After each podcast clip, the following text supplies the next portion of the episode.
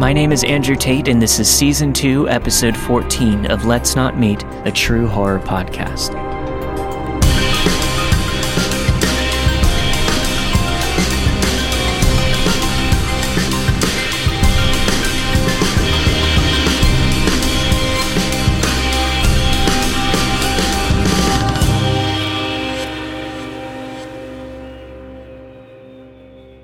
These events took place in spring of 2014. My friends Sarah and Trisha had finally agreed to come camping with me. The problem is, none of us were experienced in surviving the wilderness, but that didn't stop us. We packed up our gear, loaded up on food, alcohol, and made our way to the location. When we arrived at the spot that Sarah had Googled, we realized that we would have to hike for a while in order to find a suitable spot to set up camp. We hiked for some time before reaching a clearing. We set up camp, started a fire, and opened a bottle of tequila. After some drinking and a few blunts being passed between us, I decided that it was time to start prepping for dinner, so I left Sarah and Trisha by the fire as I was separating our dinner. As I was busy preparing food, I realized that a man was approaching the camp. Hey there, he said with a thick Irish accent. I was caught off guard as I was not really expecting to see anyone, but nonetheless, he did seem friendly. So I replied, Oh, hi. I didn't even notice you. You been there for a while? Yeah, for a bit. What are you cooking there? He said, gesturing to me. I invited him to join us because I'm not rude, and like I said, he seemed like a nice guy. So we walked over to the fire where I introduced him to Sarah and Trisha, who seem extremely unimpressed about our new guest. After eating dinner, we kept drinking, but during this time it was becoming very clear that our guest had really taken a liking to me.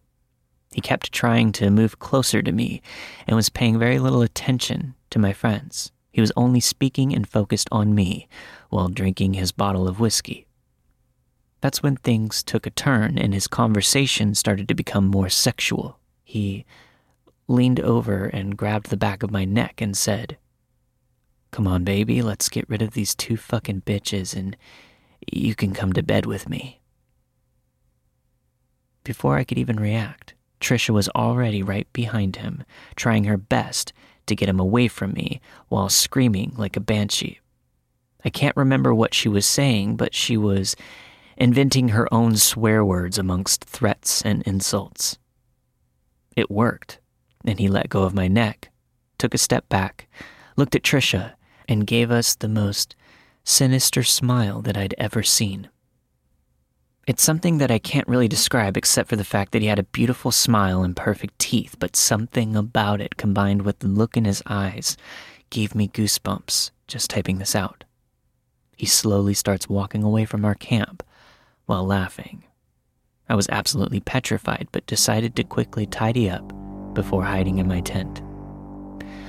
I was originally meant to sleep in my own tent while the other two girls shared one. After what had happened, though, we all huddled in my tent together. Everything had been quiet for a while, with the exception of Trisha's snoring, and I was about to fall asleep when I heard twigs crunching and the sound of footsteps, fast, approaching us. I laid still, holding my breath, completely immobilized by fear, until I heard my tent being opened and Sarah letting out a scream so loud that it even jolted the Irish psycho back a few steps. Trisha had been woken by this stage, and we were all standing outside the tent, Sarah and Trisha yelling, and I'm fumbling with my phone trying to call the police when he hits Trisha right in the face. I dropped everything and yelled, Run! Fucking leave everything now! I held Trisha's arm and didn't look back. Important to note that we only had socks on, running through the woods at night, with a psycho chasing us.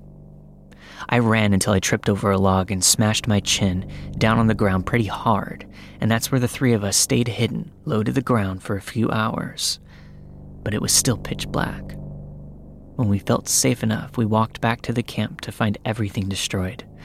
Both Sarah and Trisha had their weed and alcohol stolen, but my whole backpack was gone and my phone was smashed to pieces. I thank my lucky stars that I had no documents in there that could fully identify me.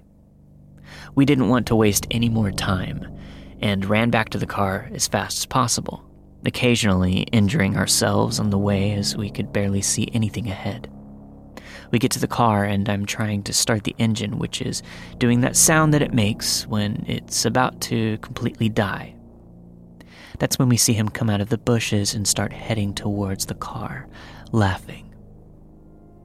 We are all hysterically screaming, but I hear him say that he's done something to my car, so I won't be able to start it.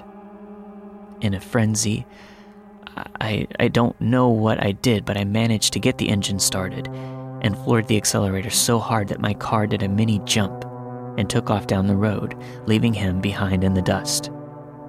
I drove like an absolute maniac until we reached the next town, only to discover that my car had been leaking oil the whole way back, besides whatever damage had been done by that psycho. We were eventually picked up by Trisha's dad, who took us to the police station to file a police report, and then to the hospital to get her jaw x rayed. It was broken in two places. They never caught him.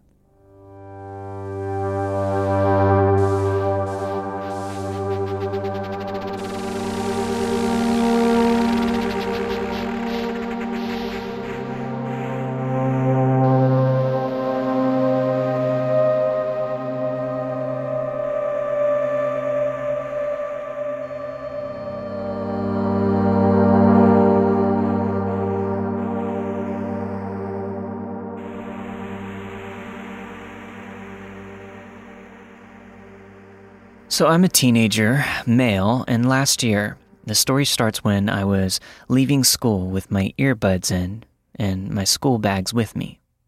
I go to a fencing club at my school. I do saber. But it starts around two hours after school, so I go into town and buy something to eat.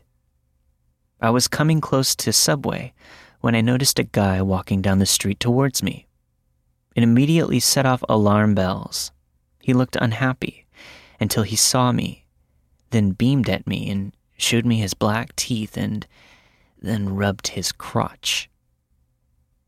I thought he was being weird or just making a really unfunny joke.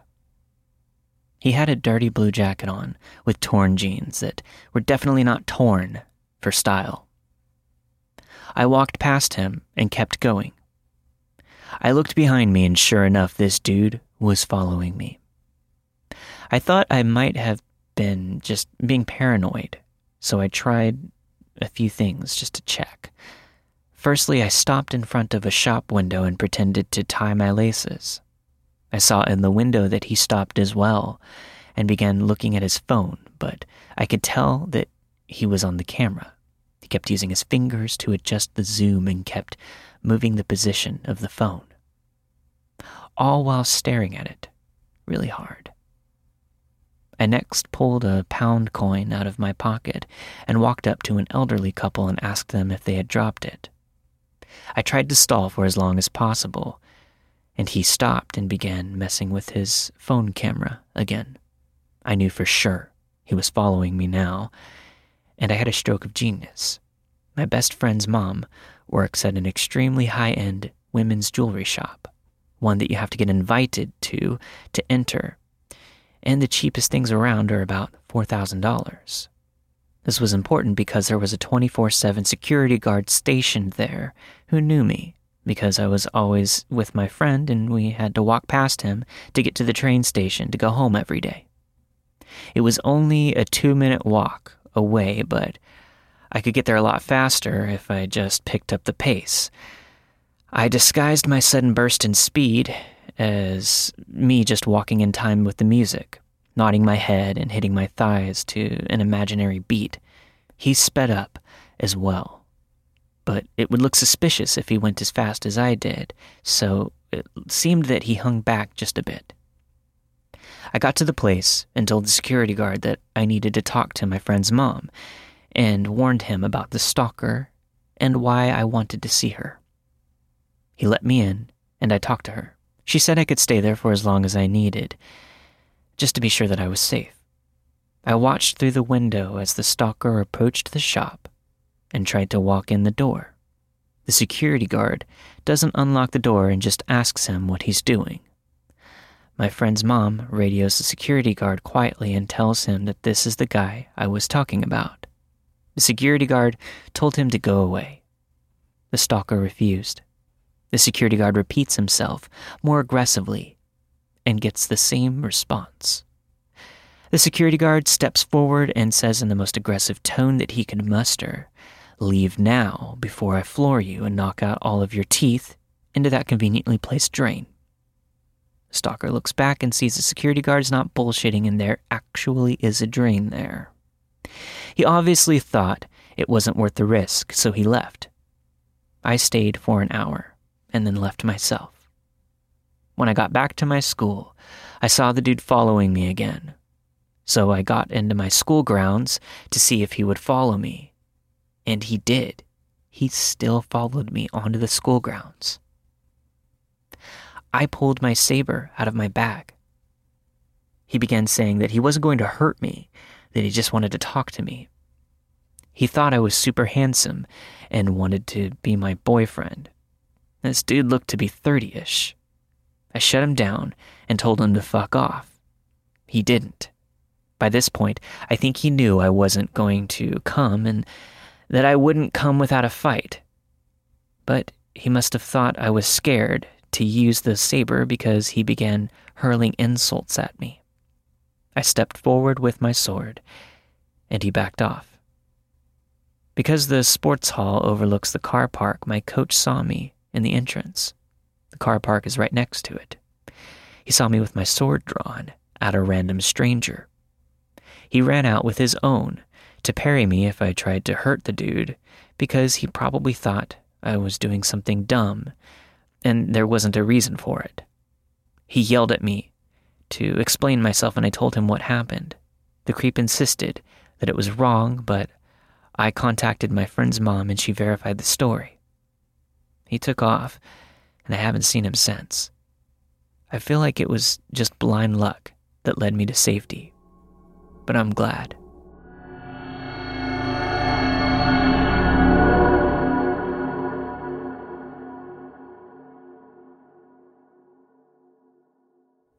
I was watching my daughter's kids while she and her husband went out of town. They have a teenage daughter. I'll just say that her name is Alyssa. At about 3 a.m., I was woken up by a weird sound. It was a rustling sound. I look out the window and see movement. I saw a boy emerge from the bushes on the side of the house. I saw a bike tossed on the lawn that definitely wasn't ours. My first thought was that it was a burglar casing the house. But since he looked young and came on a bike, I figured scaring him straight would be enough for him to decide to head home. I didn't want to ruin a teenager's life by calling the cops straight away. So I went out on the porch, flipped on the lights, and said, Can I help you? in my classroom voice. The guy looked surprised, but not nervous. He was wearing a Letterman style jacket. But once I got a clear view of him in the streetlights, he seemed much older than my granddaughter. More wiry and athletic, also kind of gruff. He walked up closer to the house and said, Yeah, I'm looking for Alyssa. I gave him a disapproving glare, hoping he'd realize he came looking for a girl late at night, and a grumpy old person answered, It's time to split. I'm thinking what must have happened is Alyssa knew her parents were going out of town and maybe she knew I'd be staying over and told her secret boyfriend to come over. It was late and I was alone with several kids, so I just didn't want him coming any closer to the house. I also thought that it was weird that he came so late and wanted to be sure Alyssa actually wanted to talk to him. So I said, I'm sorry. Who? And he said, Alyssa, you know, Alyssa, and then said her last name. This is her house. I thought he knew her full name. They must at least be friends. I said, You wait there. He started to walk up, and I felt a sick burning in my gut. My instinct kicked in. I yelled, No, stop, freeze. Then readjusted and said, You stay right there. This is private property. Don't take a step closer. Wait there. So I go in, and Alyssa is asleep just one room over from where the rustling first occurred. I wake her up and say something to the effect of, I don't know what the big idea was to have friends over at this time of night, but you tell them to go home. She has no clue what I'm talking about. There's a guy asking for you, I said, confused. She gets up and goes to the window. She sees him. She goes white as a sheet. He asked for me? Yeah, by name. Call the police. I've never seen him in my life, she said. I called 911 immediately, but as I was on the phone with them, Alyssa started tugging at my arm. He's coming up, she said.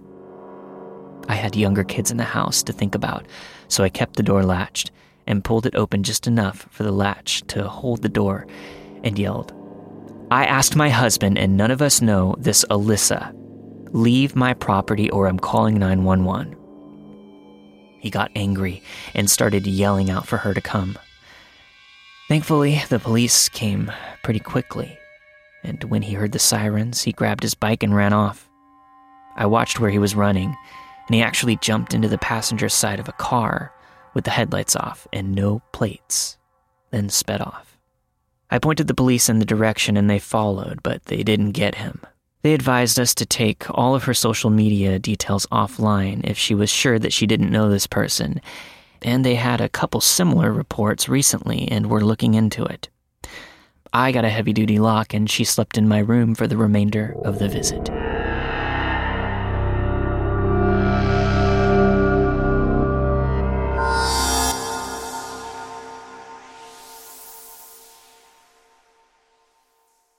Few days ago, I decided to go to Walmart to pick up a few things. That day, I was wearing a bright dress with sunflowers printed on it. I wore my hair down, which is also a brighter blonde color. As I was shopping, I went down the international aisle to grab some food. As I walked down the aisle, I felt eyes on me. I stood in front of the shelves stocked with different sauces and condiments, looking for exactly what I wanted when a guy came so close to me that I had to look at him. The moment we locked eyes, he smiled and said, Hi, how are you? I instantly felt uneasy, so I said nothing. I smiled at him and walked away. There is no particular reason the man made me feel uneasy. He looked fine. He looked like he was in his early to mid 30s, maybe a few inches taller than me, around 5 foot 8. He had brown hair. His dirty orange cut-off shirt and brown boots made me think that he was in construction. But who knows? All I know is that he was weird in a way that I can't put my finger on. After I walked away, I went to the complete opposite end of the store and kept looking around me. He was nowhere to be found for the next 20 minutes or so that I shopped, so I thought I was just overreacting. I started heading towards the checkout area. Once I got to the lines, I saw him standing right next to the refrigerators, next to the checkout, staring at me. He had one item in his hand, so after we made eye contact, he walked towards the self checkout area. I did a 180 and headed for the longest line that I could find, thinking that I could wait him out. It took about 20 minutes to get through the checkout, and I dragged my feet, walking out of the store, making sure that the guy wasn't waiting for me in the store. With him nowhere to be seen, I picked up the pace once I got outside. I started to think maybe I was just being irrational. He wasn't unattractive, he gave off no signs of actually being dangerous, I must be crazy, right? Walking towards my car, I saw a brown worker's truck waiting close to the exit, starting to drive around the parking lot once I stepped out of the store. I didn't think much of this truck at the time because I had thought that the guy had left at that point, and just wanted to get to my car because it was raining. I finished packing my trunk when this same truck started to pull through the spot diagonal of mine, slowly inching into the spot right next to my car so that my driver's side was right next to the trucker's driver's side. I heard the guy's voice say, Excuse me, as I opened my car door. I quickly slid in, hoping I could just get away with him thinking that I didn't hear him. I locked the door, turned the car on, and quickly put it into reverse. I started pulling out. But before I could get too far, the brown truck pulled forward and quickly moved diagonally right behind my car so that I couldn't back up without hitting his car entirely. I looked in front of me and realized with a car in front of me, there was no way for me to just drive out of there with no issues. I turned my head and saw that the guy was sitting in his truck with his window rolled down. I decided to roll my window down and asked, What's up? in a hostile tone. He began, I just saw you in the store, you know? You're absolutely so beautiful. I just had to tell you. Oh, thank you, I said, praying that he didn't get out of his vehicle. I couldn't let myself walk away without asking you for your number so that I can take you out, he told me. I picked up my hand with my wedding ring and told him, I'm married. As he began to respond, I rolled up my window and stared at my steering wheel, waiting for him to move his truck. I couldn't stand to look in his direction because I felt his eyes on me. So, after what seemed like the longest minute, I heard him finally move his truck.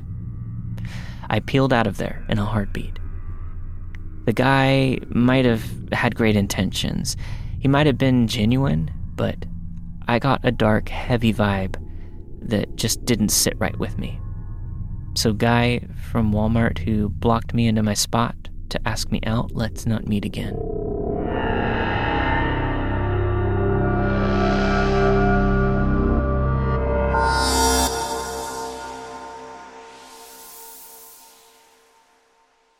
In 2016, my sister and I went to India for the summer to visit our grandparents and our other family members that live there. My grandparents live in a multi story house. However, since they live in the States for months at a time, they rent out the bottom portion of their house. By renting out the bottom portion, they feel at ease knowing that their house is safe and secure. Our tenants moved into the house when I was around six or seven. My family and I go to India frequently, which helped develop a very close relationship with our tenants. They're pretty much like family to us. They're all very sweet people, and out of respect, my siblings and I address them as aunt and uncle. Every time we visit India, my sister and I go shopping since we're paying close to nothing because of the conversion rates. This one particular evening, we took my aunt with us since she knew everything there was to know about the markets and could help navigate us to the proper shops. We were going to be shopping around for a while, so our uncle told us to let the driver go and he would pick us up at the market and take us all out for dinner. We obliged, which, as we would later find out, was the worst decision we could have ever made that night. My uncle was running late due to a meeting, and the markets were all closing, so my aunt told him that we would just grab a rickshaw and go home as we were exhausted, and we didn't want to wait. We had been carrying a ton of shopping bags. She told him to meet us at home and that we could get to the restaurant from there. My uncle hesitantly agreed, and we all climbed into the first rickshaw we could find in the busy city. Right from the start, the rickshaw driver gave me very weird vibes, but I ignored my feelings, thinking that it was just me being nervous because I didn't really ride around in rickshaws that much, especially not that late into the night. 9 p.m. doesn't sound like it's too late, but in India, where there are a lot of crimes, especially against women, 9 p.m. is way too late unless you're with male company. We were at a red light when I saw our driver practically eye rape a woman who was walking past us. I didn't like how he was looking at her, and I alerted my aunt right away, but she said not to worry and that it would be impossible to find another rickshaw since we were in the busiest part of the city. Our driver then pulled into a gas station because he said he was low on fuel and he had to fill up. A few minutes later, we were back on the road until suddenly the driver turned onto a dark road. Now, to give you a brief description, the area we were in has a lot of man made rivers, and on each side of the river was a one way street. In order to make a U turn, you had to drive down for miles and miles before you even see a bridge. The road he turned on was stranded with very few streetlights and no other cars or people in sight. At this point, my aunt started screaming at the driver, saying that he was going the wrong way. She told him exactly which road to take in order to get us home. The driver ignored her screams and calmly said, This is a shortcut. Just sit quiet and trust me. The driver then pulls out his phone and makes a call to someone and says, I'm on my way. I'll be there in 30 minutes. At this point, my sister called one of her friends who lived in the area, and my aunt called her husband to alert him what was going on. My sister's friend asked her to describe what exactly she could see around her in order to get a better understanding of where this man was taking us. My sister spotted an abandoned hotel sign and told her friend, who then very calmly said, He's taking you both to South City. There's nothing there.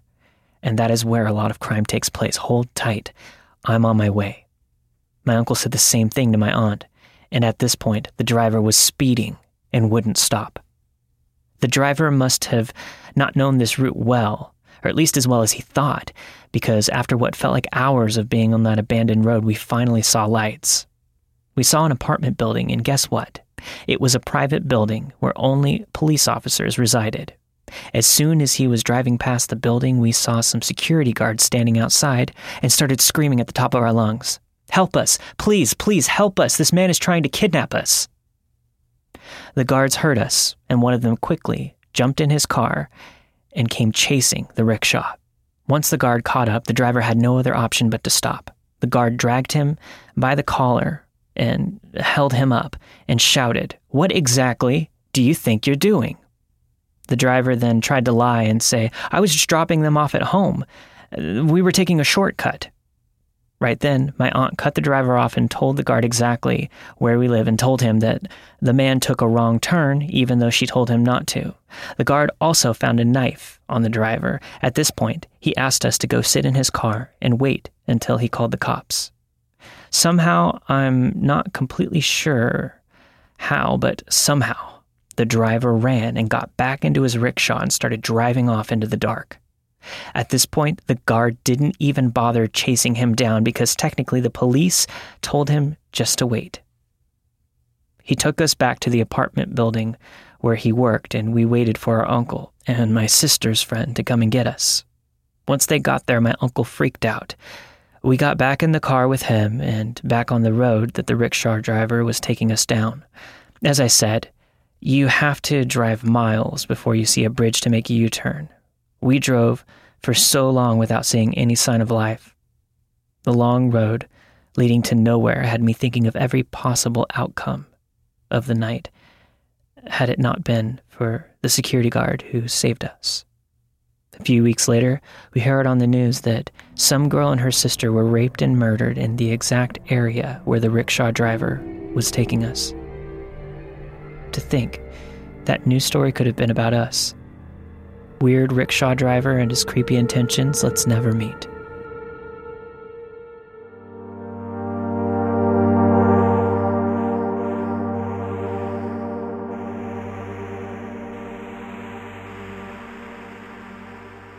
Thank you for listening to this week's episode of Let's Not Meet.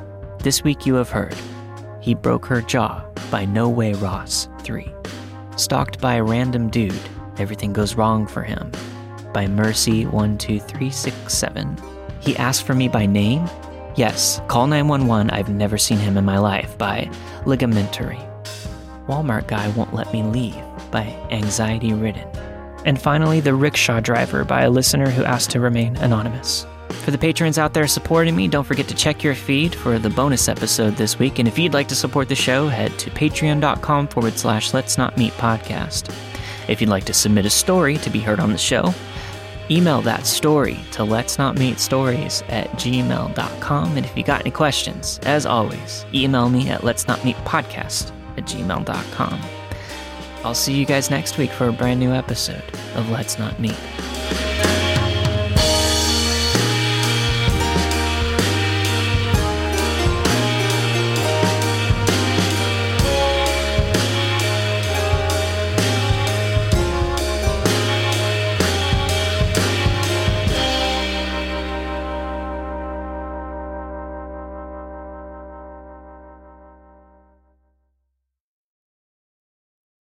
You can't control what's outside your home, but you can control what comes in. Because Clorox disinfecting wipes kill 99.9% of viruses and bacteria, including COVID 19 virus, when used as directed on hard, non porous surfaces. So whether it's from dirty doorknobs, dirty shoes, or something else, outside germs won't stand a chance. When it counts, trust Clorox. Kill Pseudomonas, Salmonella, and influenza virus type A2. Kill SARS CoV 2 on hard, non porous surfaces. Use as directed. If you have thyroid eye disease and the pain in the back of your eye is forcing bad words from your mouth, it might be time to discover another treatment option. To learn more, visit treatmyted.com. That's treatmyted.com.